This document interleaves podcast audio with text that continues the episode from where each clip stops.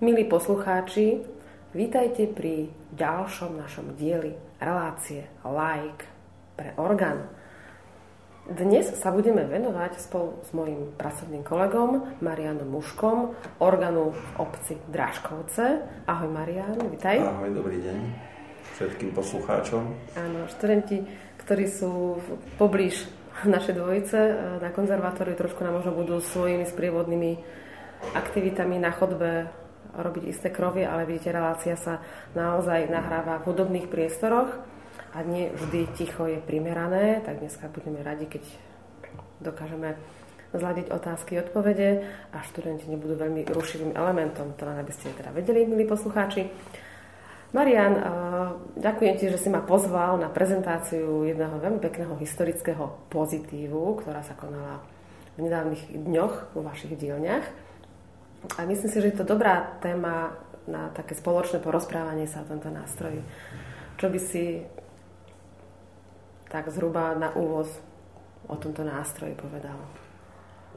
Ďakujem teda za pozvanie. Ja by som chcel približiť trošku poslucháčom nielen teda tému tohto samotného orgánu, ale aj tú otázku našich vzácnych historických nástrojov, orgánov, ktorých máme na Slovensku hodne. Niektoré sú už obnovené, niektoré na tú obnovu alebo reštaurovanie len čakajú. Na čo sme sa, dôvod, kvôli ktorého sme sa stretli, je obnova a reštaurovanie historického nástroja, orgána, pozitívu v Dražkovciach v rímskokatolíckom kostole. To je malá dedinka v Turci, ktorá je filiálnou, ako kostol patrí do farnosti Martin. Obec Dražkovce sa nachádza východne od Martina smerom na Sklabínsky zámok a je tam jeden z najstarších gotických kostolov v Turci. No a v tomto milom kostolíku bol postavený v roku 1763 bratmi Pažickými jeden veľmi pekný orgán so 6 registrami, vtedy tomu hovorili mutáciami. Aj sa to spomína v dielenskej knihe bratov Pažických sa spomína ako orgán 1763 do Svätej Heleny v Turci 6 mutácií za 70 zlatých. Tak všetko vieme, ešte aj cenu. Vtedajšiu cenu. Bol to veľký obnos peňazí? Neviem to tak celkom odhadnúť, ale myslím si, že napríklad ich veľký orgán v Pruskom stal 1000 zlatých. No, takže toto je... Pre porovnanie. Áno, tak myslím si, že to odpovedá tej veľkosti, teda tých 6 registrov pozitív bol celkom malý. Hej, takže ja by som možno ešte priblížil, že to slovo pozitív, neviem, či už niekedy sa rozoberalo v tej relácii. Áno, spomínali sme ho aj s Francom.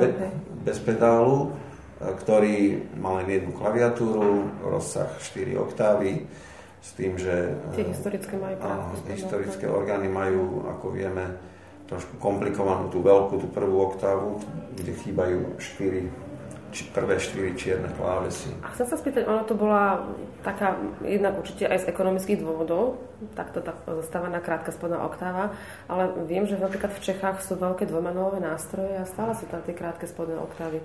Že je to vlastne nielen pri pozitívoch, či to bolo potom svojím spôsobom aj módnosť, alebo praktická pri hraní, že tá ľavá ruka nemusela robiť veľké skoky. Myslím si, že tam je niekoľko dôvodov. Tieto tzv. Krátke, veľké oktávy, kde chýba cis, dis, fis, gis, najhlbšie, čiže prvé 4 čierne klávesy.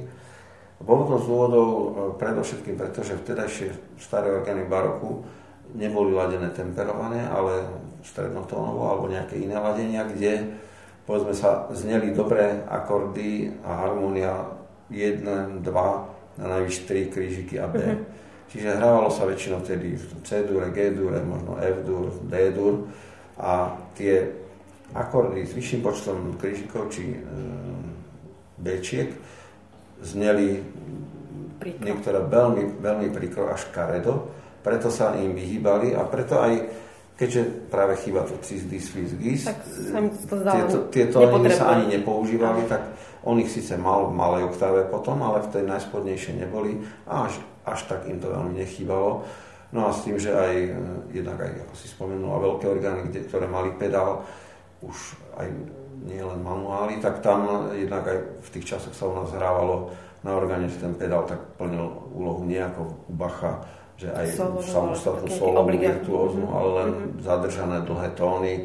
A takže tým pádom tam nejakých pár tónov, tónin, ktoré sa aj tak nevyužívali, vôbec nechýbalo. To bol jeden dôvod. Druhý bol, že v podstate sa vo veľkej oktáve ušetrili 4 tóny, pomerne ešte veľké, cis je druhý tón, dis tretí a tak ďalej.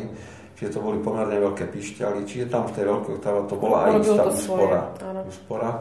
Aj priestorovo to bolo menej, ale aj finančne podľa mňa to robilo nejaké percentá z tej ceny, no tak asi toto boli také dôvody, pre ktoré sa tie... A možno aj priestorové. Aj priestorové, tie pozitívy, napríklad tieto, tento náš, čo spomíname v Dražkovciach, niektorí ľudia, taký by som tam polovičný, len čiastočne vzdelaní alebo minimálne v hudbe, hovorili, že aký veľký zvuk alebo aký pestrý zvuk šiel z takej malej skrinky.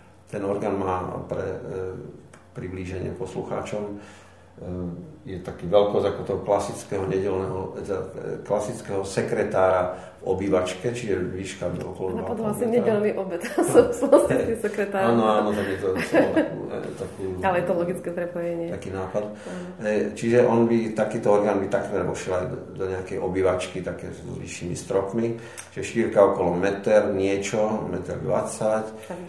výška 2,6, 2,8 a hĺbka možno len niekoľko desiatok centimetrov, čiže ešte aj vďaka tým chýbajúcim tónom sa teda dalo pomestiť pomerne veľa registrov. Tento orgán má 6 hlasov, čiže tie najmenšie pozitívy na Slovensku mávali 4 registre, tento má okrem tých klasických 8, 4, 2 a kvinta mal aj principál 4 v prospekte a ešte mal aj jednostopový register, čiže 6 hlasov. No a... Koľko mal teda píšťal? Píšťal, si ma zaskočil, ale to by som, keďže to aj žiakov tým trápim, tak by som mal na to zareagovať. Rozsah tohto pozitívu je teda 4 oktávy, ale teda ešte z tej 5. máme tam C3 a chýbajú nám teda 4 vo veľkej oktáve, takže zjednodušíme 4x12 je 48, ešte C je 49, odrátame 4 z veľkej oktávy, máme 45, no a máme 6 registrov, 6x45, 240 a 30, 270 píšťal, ak som sa nepomýlil. Tak zhruba toľko, koľko má rokov nás. No ináč áno, má 261 rokov, keď sme to počítali. No a ešte by som spomenul, čo je zaujímavé, takýchto pozitívov na Slovensku bolo pomerne veľa, aj vo väčších kostoloch, tieto orgány, tie pozitívy mali pomerne vydatný zvuk, tým, že mali aj tie alikvóty, tak dokázali aj naplniť priestor. Pri tých tlakoch okolo 60-55 mm vodného stĺpca to poskytovalo zaujímavý vydatný zvuk a pritom ale aj veľmi pestrý, farebný, svieži, taký ten ideál barokový, zvonivý. No a to je typické pre slovenské organárstvo, že týchto pozitívov máme aj vo väčších kostoloch pomerne veľa. Jednomanuálové orgány boli o mnoho menej časté a dvojmanuál už sa považoval za veľký nástroj v tých časoch, v tom 18. storočí. Priestor samotného kostola v Dražkovciach je to veľký kostol? Nie, to je práve, že to je z tých gotických takých menších kostolíkov. Takže zvukovo to je úplne vlastne vyvážené. Áno, tam to podľa mňa absolútne sedí. Ten kostol má dĺžku, odhadujem tak 15 metrov, šírku možno 6, 7, 8 metrov, výška do 10. Pekný kostolík, pekne to bude znieť, lebo ešte sme ho tam, ktorý bol síce funkčný, ale veľmi rozladený, niektoré to nešli a tak. No ja by som ešte zdôraznil, keď spomíname tie slovenské kostoly a barokové pozitívy, že pre tieto orgány bolo zaujímavé to, že tieto pozitívy, že mali veľké percento píšťal z dreva, čo bolo typické pre slovenské organárstvo. Tu bolo vždy kvalitné drevo, hustý smrek, dobré drevo, lesy. Aj tie ovocné asi. Ale tu v tomto prípade smrekové sú píšťaly, to je kopula 8 a kopula 4. Čiže to sú 2 registre zo 6, čiže tretina píšťal sú z dreva, a dokonca o niečo viac, lebo aj tie kovové registre cínové majú spodné, ako tie najhlbšie tóny ešte z dreva. Čiže by som povedal, že to je viac ako tretina píšťaly z dreva, čo dáva aj taký kolorit tým slovenským historickým orgánom, čo obdivujú aj najmä zahraniční návštevníci a zvlášť tých bohatých krajín, kde tých historických orgánov majú pomerne percentuálne menej ako my, ale to je preto, lebo boli bohatí a mohli si dovoliť starý orgán odpratať a vymeniť za nový, kdežto u nás veľa historických orgánov ostalo, lebo nebolo na nové. Spomínal si, že ten orgán by vošiel do nejakej obývačky teoreticky. Poznáš také prípady, alebo stáva si niekedy nástroj pre takúto súkromnú produkciu? Áno, ale to je už dávna minulosť a nebol to pozitív, ale taký dvojmanuálový orgán. A bolo to na Slovensku? Bolo to na Slovensku, ale nehovoríme, kde sme sa dohodli, jasne, že to nebudeme zverejňovať, ale to je taký orgán aj s pedálom, aj manuálmi a pomerne veľký. Tak, aj tá obývačka musí byť prílišne veľká. Hej, aj s prebúraným stropom. Ale takýto pozitív podľa mňa pre hudobníka by bola taká veľká rarita, aj symbolický krok, ale nie, samozrejme každý si to môže dovoliť. Ale takže tento orgán má takéto komorné obsadenie, veľkosť, ale pritom veľmi pekný zvuk. Takže toto by bola asi taká tá charakteristika tých starých slovenských barokových orgánov pozitívo, aj tohto dražkovského orgánu. Treba spomenúť, že to je jeden z tých pažických orgánov, ktorý bol prakticky v intaktnom stave, nezmenená dispozícia. Je pravda, že v prospekte bol zinkový principál 4, ten sme samozrejme vymenili za Cínový prospekt s tým, že sme aj ohľadom menzúr a merania sme urobili aj nejaký výskum pažických orgánov ďalších, aby sme mohli pri tej obnove použiť miery a ako to spomenul aj napríklad aj brat pri tej prezentácii, že aj vďaka pánu doktorovi Majerovi, už zosnulému, ktorý nám vždy veľa pomáhal informáciami a takými radami, keď sme si potrebovali overiť niektoré veci a byť, by som povedal, v tej odbornosti, aby to bolo tak aj s jeho radami a s jeho odobrením, tak aj túto napríklad otázku klaviatúry sme riešili, lebo tam bola nepôvodná klaviatúra asi spred 50 alebo 70 rokov. A tam bola potom ponechromatická? Ako to bolo? Či to tam nie, tento orgán bol tak, čo sa týka počtu tónov, píšťal a klaviatúry, bola taká, ako je aj teraz. Takže aký bola nová klaviatúra, bola potope. Ale bola iných materiálov nevhodných, bola ináč konštrukčne uchytená. My sme to robili tým starým spôsobom, ako to robil Pažický. A s tým, že aj teraz sme dali, samozrejme, tá klávesa, materiou je nová, je tam použitý orech a hruška morená. Takže tie drevené klaviatúry sú teraz veľmi pekné. Tak to bola jedna časť, ktorá musela byť vymenená, lebo bola nepôvodná. A ešte tá farebnosť pravdepodobne však, lebo tam bolo použité slovo fládrovanie, dobre si pamätám? Fládrovanie je, ako sa týka tá výtvarná úprava skrine. To robila pani reštaurátorka, ktorá sídli vedľa našich orgánskych dielní, čo je pre nás aj veľmi šikovné, aj nielen pre nás, ale v podstate pre ten orgán nemusí sa skriňa voziť úplne inde a prevážať hore dole, to vždy rizika poškodenia, tak toto máme vlastne na jednom dvore v úvodzovkách, takže si takto môžeme spolupracovať veľmi šikovne a je to v prospech tej celkovej tej obnovy a reštaurovania. Ja by som ešte spomenul, že čo sa teda pri tej obnove, lebo my sme, pamiatkári to nazývajú obnova nástrojovej časti, kdežto reštaurátor reštauruje tú skriňu a tú polychromiu, aj tie materiály, čo chýbajú, rôzne dekoratívne prvky.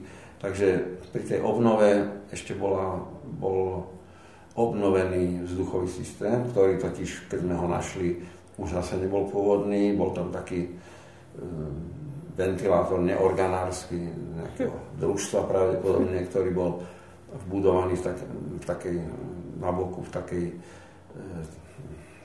nie skrini, ale v takom kubuse a tam vlastne bol obalený kadečím, rôznymi materiálmi to zanášalo do orgánu, tie umelé, také tie peny plastové, takže tento bol zrušený a my sme vlastne umiestnili nový ventilátor špeciálny pre takéto malé orgány na ležato v pódiu, ktoré je mimo orgána a A tam, tam sme umiestnili aj mech plavakový, ktorý je ako slúži na to vyvážené zásobovanie vzdušnice.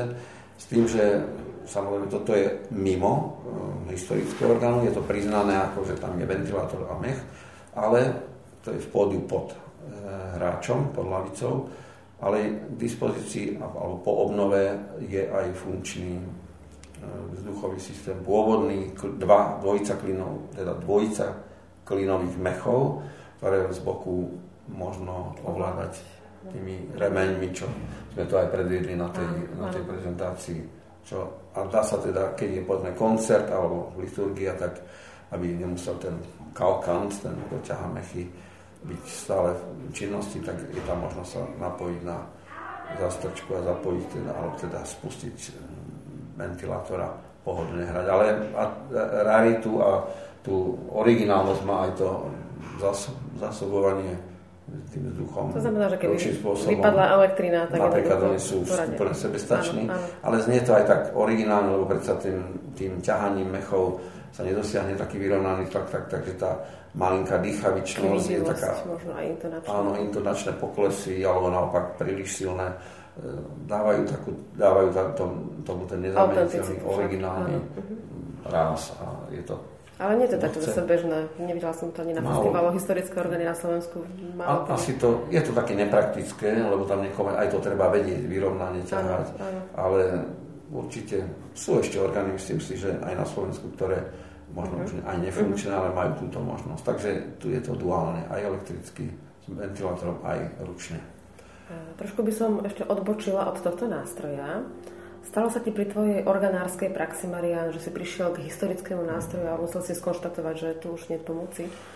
Alebo nejaká taká bezradnosť pri nejakých situáciách? Myslím, že keď sme boli niekedy na Gemery dávnejšie, že som videl nástroje, ktoré už buď to bolo ako v takom stave, že napríklad chýbalo veľa vecí. Lebo keď chýba väčšina píšťalového fondu a tá vzdušnica úplne zjavne, že je prasknutá alebo nefunkčná, ja si myslím, že aj toto by šlo opraviť, ale za cenu, že tam už musí byť vkladaných veľa ako tých nových komponentov, ale vždy je to lepšie ako takýto desi historický nástroj vyhodiť, alebo čo, vždy sa treba usilovať o tú obnovu a záchranu, len na to treba niekoľko podmienok. Jedna vec je, že to spoločenstvo, farnosť alebo filiálka chce, má záujem a tuto boli ľudia naklonení, osvietení, ktorí vedeli, že majú vzácny orgán Pažických a že teda ho chcú. A že ich to zároveň niečomu aj zavezuje vlastne. Áno, to keď máte niečo také cenné, keď má niekto stradivárky doma, tak asi po istom čase, keď sa na to nachystá, tak ich dá do poriadku. Takže aj tuto som aj vďačný, aj dekanovi Gerovi, Martina, aj teda domácim, pani organistka doktorka Bujňáková, veľmi bola takým motorom tejto obnovy a vďaka aj sponzorom, ktorí aj z radou domácich, viem, že tam bola taká významná pomoc aj jednej rodiny, takže aj vďaka tomuto, samozrejme s prispením všetkých, sa to dielo mohlo podariť a v podstate teraz bude prevezené do kostola a už nebude robiť radosť iba nám dielni, ale všetkým návštevníkom kostola. Našli ste niekedy v píšťalách alebo niekedy to vlastne býva v útrobách nástroja nejaký odkaz z minulosti, nejaký list alebo nejakú časovú schránku?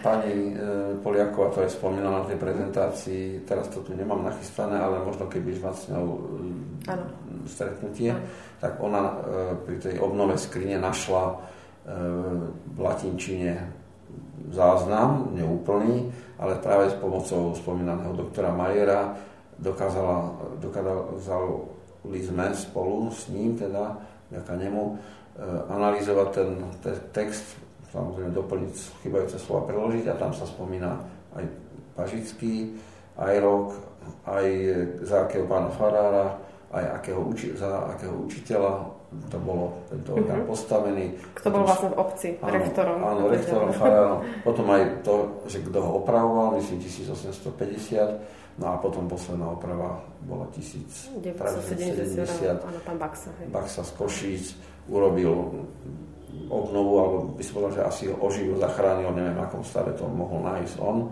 takže aj vďaka tomu, len tam potom možno došlo k tým nie celkom štýlovým postupom a to sme teraz uviedli, to tak ako treba, týkalo sa tých kláves a toho prospektu. A ten prospekt bol pravdepodobne rekvirovaný už počas prvej vojny. Aký bol v tých rokoch, zhruba spomíname rok 1970, vzťah vôbec Slovákov, možno tak, jak v rámci Československa, ľudí, ktorí mali radi orgán, aký bol vzťah k tým nástrojom? Vedeli to tak proste pochopiť hodnotu? Myslím si, že už to bolo v dobe, keď sa to zobudzalo a bol ten záujem. Možno práve doktor Majer, nebohý, vedel o tomto veľa rozprával, poznal takmer všetky kostoly na Slovensku aj s tými osudmi tých orgánov, ale si myslím, že aj to pamiatkové hnutie už nadobudalo takú podobu a takú silu, že sa do týchto vecí už nedalo nejako vstupovať tak, že by sa tie orgány nenávratne stratili, ako to sa to dialo aj možno skôr, ale myslím si, že ten záujem a ten bol najmä tí ľudia, ktorí povedali za tú hudbu v chrámoch, im na tom záležalo a samozrejme tie podmienky neboli ideálne, lebo štát nepodporoval príliš vtedajší komunistický režim, toto sakrálne umenie, ale predsa sa aj v tých dobách nejaké orgány zachránili a myslím si, že to povedomie neustále rástlo, aj tá vzdelanosť u ľudí, aj organistov, máme už o mnoho viac školených organistov, ako to bolo v tých 70. rokoch a títo na to upozorňujú, vedia, o aké hodnoty sa jedná a že treba proste tieto veci zachraňovať a to kultúrne dedičstvo, tie hodnoty proste zanechať aj pre ďalších, aby sa mohli z toho tešiť o ďalších 10, 20 a 50 čisto rokov. Tak vidíš, skúsim sa s tebou teraz takto verejne poradiť. Viem o jednom historickom orgáne v evanjelickom kostole v Hodruši v Hámroch, kde orgán kvôli zlým poveternostným podmienkam aj v kostole veľmi, veľmi chradne. Jednak tým, že to je v Banskej oblasti, je tam narušená statika budovy. Kostol neviem, ako často je využívaný. Už som tam asi minimálne 10 rokov nemala možnosť to skontrolovať. Ale pred 15 rokmi som tam mala koncert ešte s kolegom Miroslavom Hanáčkom. Aj na tom nástroji, takže bol funkčný. Ešte bol hrateľný, áno. A oni tam potom vymysleli takú vec, že doplnili do okien, takú blbosť to spustila celé, doplnili tam také sieťky proti hmyzu, čo spuchlo. Okná sa potom nedali vôbec zatvoriť a začalo to tam byť veľmi, veľmi vlhké. A mech, myslím, že až splesnil. A keď som tam prišla po ten koncert, po nejakých rokoch, pár rokov ubehlo, myslela som, že ten orgán bude v dobrom stave. No pozerám, vo vnútri sama sutina, praskal strop a všetko vlastne zo stropu. Nebolo to, mala tam byť doska, nebola tam tá doska položená a sutina jednoducho zasypala píšťaly. Ono to možno bolo iba o tom, že nejako to vyčistiť, povysávať, no ale obulo sa do toho veľmi veľa ľudí a nie úplne najvhodnejším spôsobom. Celá akcia nakoniec vlastne stala taká zahatená, ale otvárame to s tamojším kňazom na novo, že čomu vlastne predísť, alebo akým spôsobom ohlasiť to niekde, pamiatkári o tom vedia. Myslím si, že predovšetkým, ak ten orgán teda je asi nefunkčný, predpokladám, alebo veľmi... No, mechanicky by funkčný mal byť, bol to Michal Kysel z roku 1853, čo vlastne pekné na tom orgáne, alebo teda ten orgán samotný tam bol aj vďaka Karolovi Orupeltovi, potom jeho syn a príbuzní, tak to boli významní umelci, významní cirkevní hodnostári. Tak nástroj funkčný bol, no tiež to bolo prerábka z pozitívu, bol tam doplnený potom teda pedál, hej, takže sa to trošku tak akože rozširovalo, ale... Veľká škoda toho nástroja, aj sa obávam, že keby som tam sa dostala teraz, a či by ma vôbec chcel otvoriť kostol, tam to bol vymierajúci cirkevný zbor. No a pobe už čo s tým nástrojom je, keď taký ako rýchly koniec, začal to mať veľmi rýchly spád. Ďakujem, ak je tam pamfara, ktorý je tomu naklonený a sú... Tam je to v prvom rade o tom, že tento nástroj treba chrániť pred tým možným pokračovaním ďalším nejakým poškodzovaním. Neviem, či sa to dá niekde aspoň prekryť, alebo samozrejme orgán, treba nájsť prostriedky na to a ten orgán vyčistiť a podrobiť generálne obnove a asi je to určite riešiteľné. A myslím, že s pamiatkami je taká možná komunikácia, aby sa aspoň orgán niekam preniesol, lebo práve na tom mieste, ako je zložený, tam sú okná pomerne blízko, tak práve tá vlhkosť a vôbec, kto už poznáte to z turistiky Hodružskú dolinu, tak viete, že tam sa slnko v niektorých mesiacoch ani neukáže. Ja mám s pamiatkovým úradmi len tie najlepšie skúsenosti, aj. Či v Žiline, v Trnave, alebo inde, v Martine, v Banskej, tam sme, myslím si, že obnovu historickú nerobili, ale to, čo som mal doteraz skúsenosť, bola vždy veľmi dobrá. Jednak tam je aj tá fundovanosť, najmä teda v tej historicite, v tom pohľade na to, ako to treba chrániť. Samozrejme, oni nie sú určení na to, aby to financovali, ale myslím si, že právne je možný, aj dokonca však, keď sme tento orgán museli previesť z miesta jeho lokalizácie do dielne, tak na to vydáva stanovisko a súhlas pamiatkový úrad. A nebol problém, keďže sa to muselo presunúť, aby sa to mohlo v Žiline opravovať. Takže tuto je to právne. Dokonca je možné, zrejme, nie som teda odborník až na pamiatkovú starostlivosť, ale na tie právne aspekty, je možné aj ten orgán asi nájsť mu nové miesto, kde by mohol po obnove byť funkčný, alebo zapožičaný, alebo premiestný trvalo s vedomím pamiatkového úradu, vlastníka a nového užívateľa. Toto podľa mňa je tiež jedna z možností, že umiestniť ho tam, kde by ho vedeli aj zachraňovať, investovať do neho a používať, aby mal dobré prostredie. A pamiatkári to vedia toto vyriešiť. Myslím, že to bude beh na dlhé trate, ale hej, život nám kladie rôzne výzvy, tak áno, mám tam v pláne sa v lete ísť pozrieť.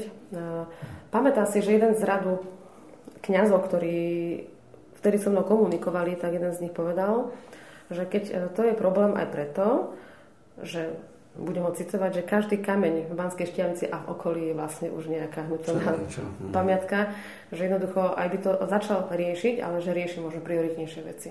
Hej. Tak keď je to starý kostol, má riešiť. Tá duchovná služba obnáša tie svoje povinnosti, tak ešte toto, na to by mal byť podľa mňa normálne samostatný človek. Tak možno v cirkvi sú ľudia, ktorí... Ja v tomto samozrejme neorientujem, ale ja myslím, že keď... bude nejaký cieľ, budú nejaké prostriedky, tak pamiatkári predsa majú v tom hlavnom tom svojom cieli zachraňovať tie pamiatky a myslím, že to podporia. A hlavne tá dolina je zaujímavá tým, že povyššie je katolícky kostol, kde je orgán Vincenta Možného. Tak ďalší historický orgán. Jedna z jeho prvých pneumatík.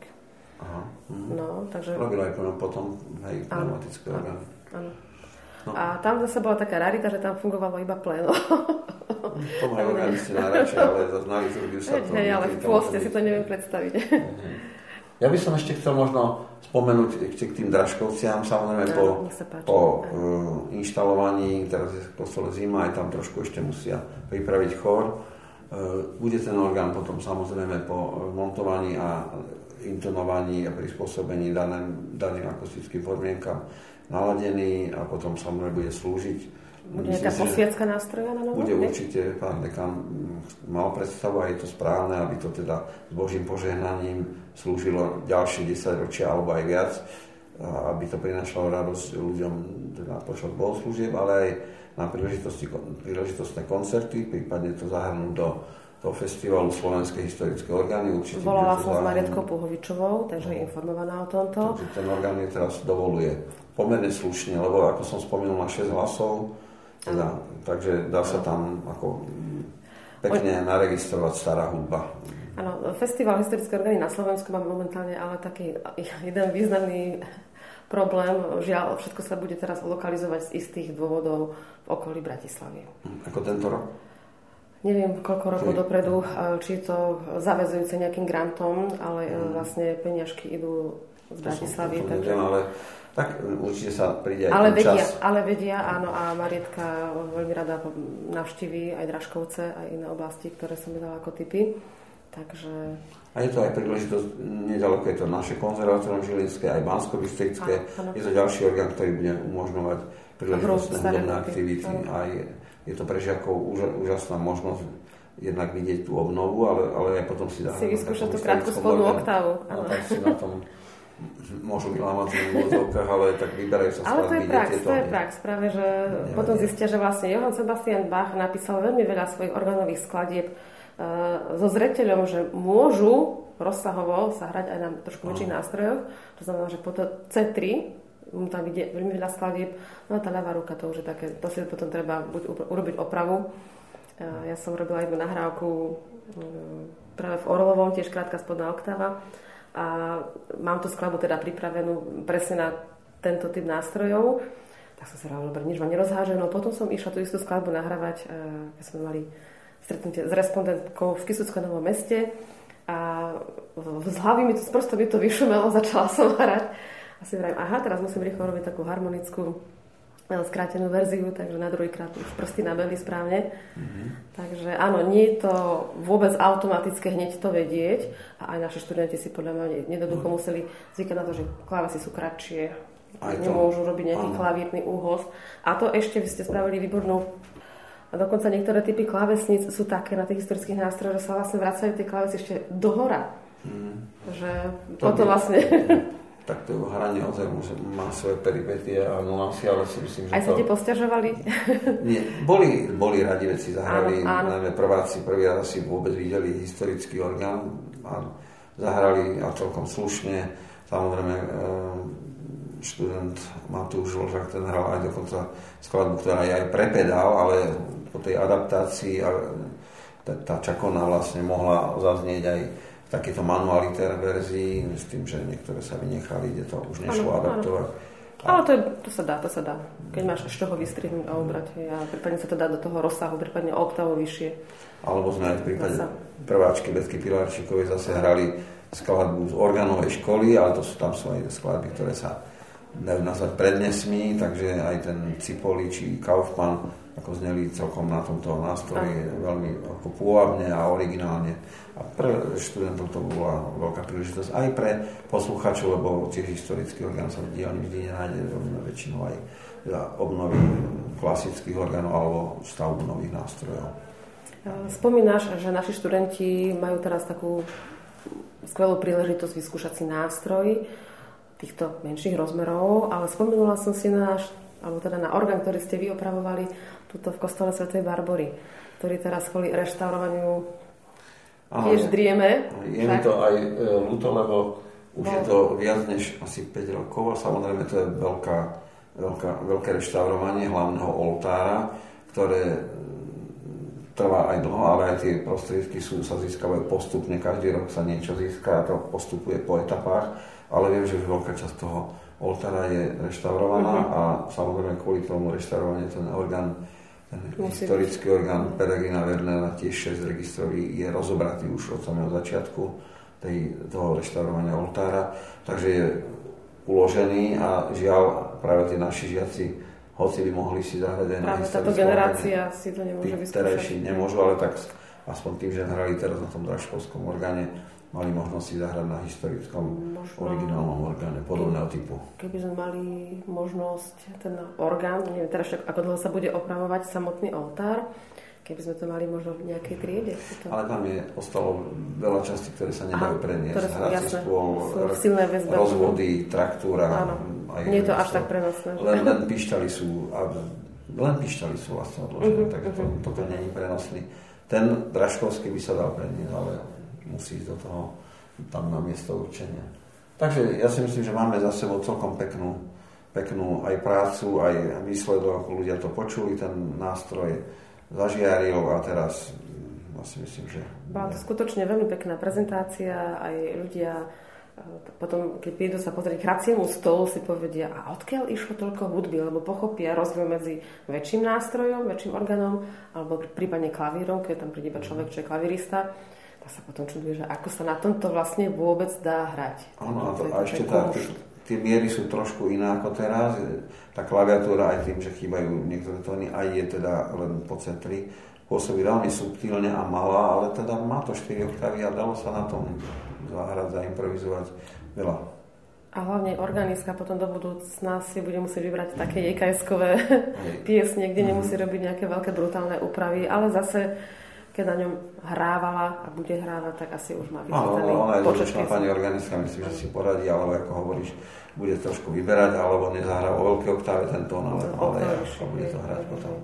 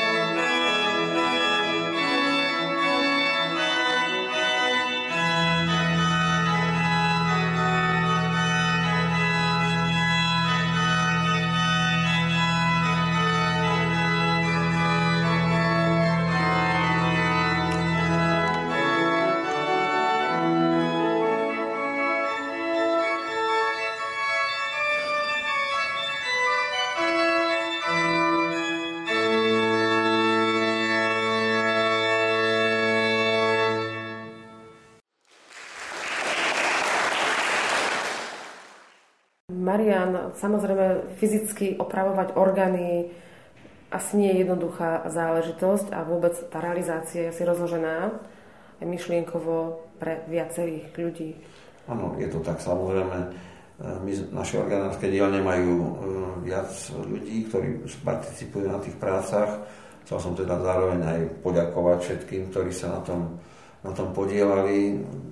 Keď začnem povedzme od tých ideových myšlienok, nápadov, výkresov, riešení, toto väčšinou je na pleciach môjho brata, architekta Romana, ktorý vlastne musí celú túto dokumentáciu, najmä ak sa tam dorábali nové veci, to boli tie klávesy, potom ten nový mech, vôbec to pódium, potom ešte jedna zadná doska bola totiž z plexiskla, neviem, jak sa to tak, kedy sa to stalo, čiže my sme museli vyriešiť aj jednu stenu zadnú notovým pultom a všetko ten výskum sme robili spolu, tým, že on to musí vlastne premyslieť, preniesť do dokumentácie, nakresliť, špecifikovať materiály. Takže toto bratovi teda chcem poďakovať. No a samozrejme tam sme ešte riešili ten prospekt, čiže tú vizualizáciu, ako uložiť, aké dĺžky nôh, aké lábia, toto sme spoločne riešili, kde budú uchytávané vzadu píšťaly, podľa tých zachovalých mier, ktoré tam boli, tých opier a vešiakov sa z toho sa muselo všetko toto vydedukovať, že aké tam tí píšťali originál boli. Takže toto bude tá projekčná činnosť, tá dokumentačná. Potom samozrejme by som chcel poďakovať kolegom, ktorí v dielňach na tom pracovali. Predovšetkým kolega Martin Talabka, ktorý robil tie práce na obnove vzdušníc, čiže tam boli vymieňané tie tesniace materiály kože na ventiloch, to, čo bolo sprehnuté alebo poškodené, vodítka, ktoré už boli zničené, prehrdzavené, pružiny, aj všetko tie píšťalnice, registrová traktúra, tónová traktúra, obnova, záchrana, čo sa dá použiť, prípadne ak chýbal nejaký prvok. Takže tieto organárske práce, oprava píšťal, tých kovových a drevených pôvodných, to všetko teda bolo jeho kompetencii a jeho práce, aj s kolegom Jozefom Šuškom, tak tieto práce ešte plus na začiatku sme urobili aj tú fumigáciu, teda som orgán zaviezol do Stupavy, kde jeden pán, ktorý má takú komoru 7 dní, zabíjal tých čarotačov tým fosforovým tabletám, aby to teda bolo úplne odstranené a my sme to samozrejme potom ešte máčali do tých roztokov, ktoré aj spevnia tú narušenú hmotu. Takže kolegov som spomenul, no a potom využil som aj prítomnosť jedného nášho intonéra z Čiech, pána Fafilka, ktorý nám intonuje orgány nové, že prešiel aj dielni intonáciu, to sme spoločne s kolegami prešli, čo bolo treba vyrovnať tóny, aby správne nasadzovali, repetovali, aby sa to zvukovo skultivovalo. Ešte nás to samozrejme tieto intonačné práce a ladiace čakajú aj v kostole. No a tak ešte samozrejme predovšetkým pani kolegyňu reštaurátorku Michajelu Poliakovu, ktorá reštaurovala celú polychromiu, skriňu a takže tam je tiež veľa tej práce. No takže okrem toho tie obnovy, reštaurovania a výroby, obnovy tých chýbajúcich častí, tak je to takáto tímová práca, ktorú ako vďaka ktorej je to dielo možné urobiť komplexne, na dobrej úrovni, aby som nezabudol ešte výrobu tých prospektových píšťal máme od pána Kenisa z Krnova, z Úvalna. Takže celý tím pracovníkov, ktorí do toho vložili svoj skúsenosti, ešte kolega Miro Štukovský, ktorý zapája elektriku, samozrejme musí byť chránený ventilátor, motor, celé to. Je to komplexná práca. Myslím si, že to nie je možné, aby to jeden človek všetko zvládol. To by sa asi veľmi rýchlo unavil a hlavne by to aj trvalo veľmi, veľmi dlho. Dlho, ale nemôže jeden človek postihnúť všetku tú škálu tých prác tak, aby to bolo na takej profi úrovni. Takže vďaka aj investorovi, vďaka kolegom, spolupracovníkom, a vďaka všetkým, ktorí budú ten orgán využívať. Takže, milí poslucháči, myslím, že toto ako zvuková pozvánka do blížiacich sa teplejších jarných a potom aj letných dní V našej relácii sa dnes rozprávalo o nástroji, ktorý v obci Dražkovce môžete kľudne počas svätých omší po dohode so správcom farnosti navštíviť a zvuk tohto nástroja nech hraje všetkých, ktorí ho budú počúvať, nech potešujú aj pani organistku. A Marián, tebe ďakujem aj za skvelú prácu, ktorú si na tom nástroji so svojím tímom spravili. Naozaj človek potom je hrdý. Ďakujem. Som rád, že sme to mohli urobiť.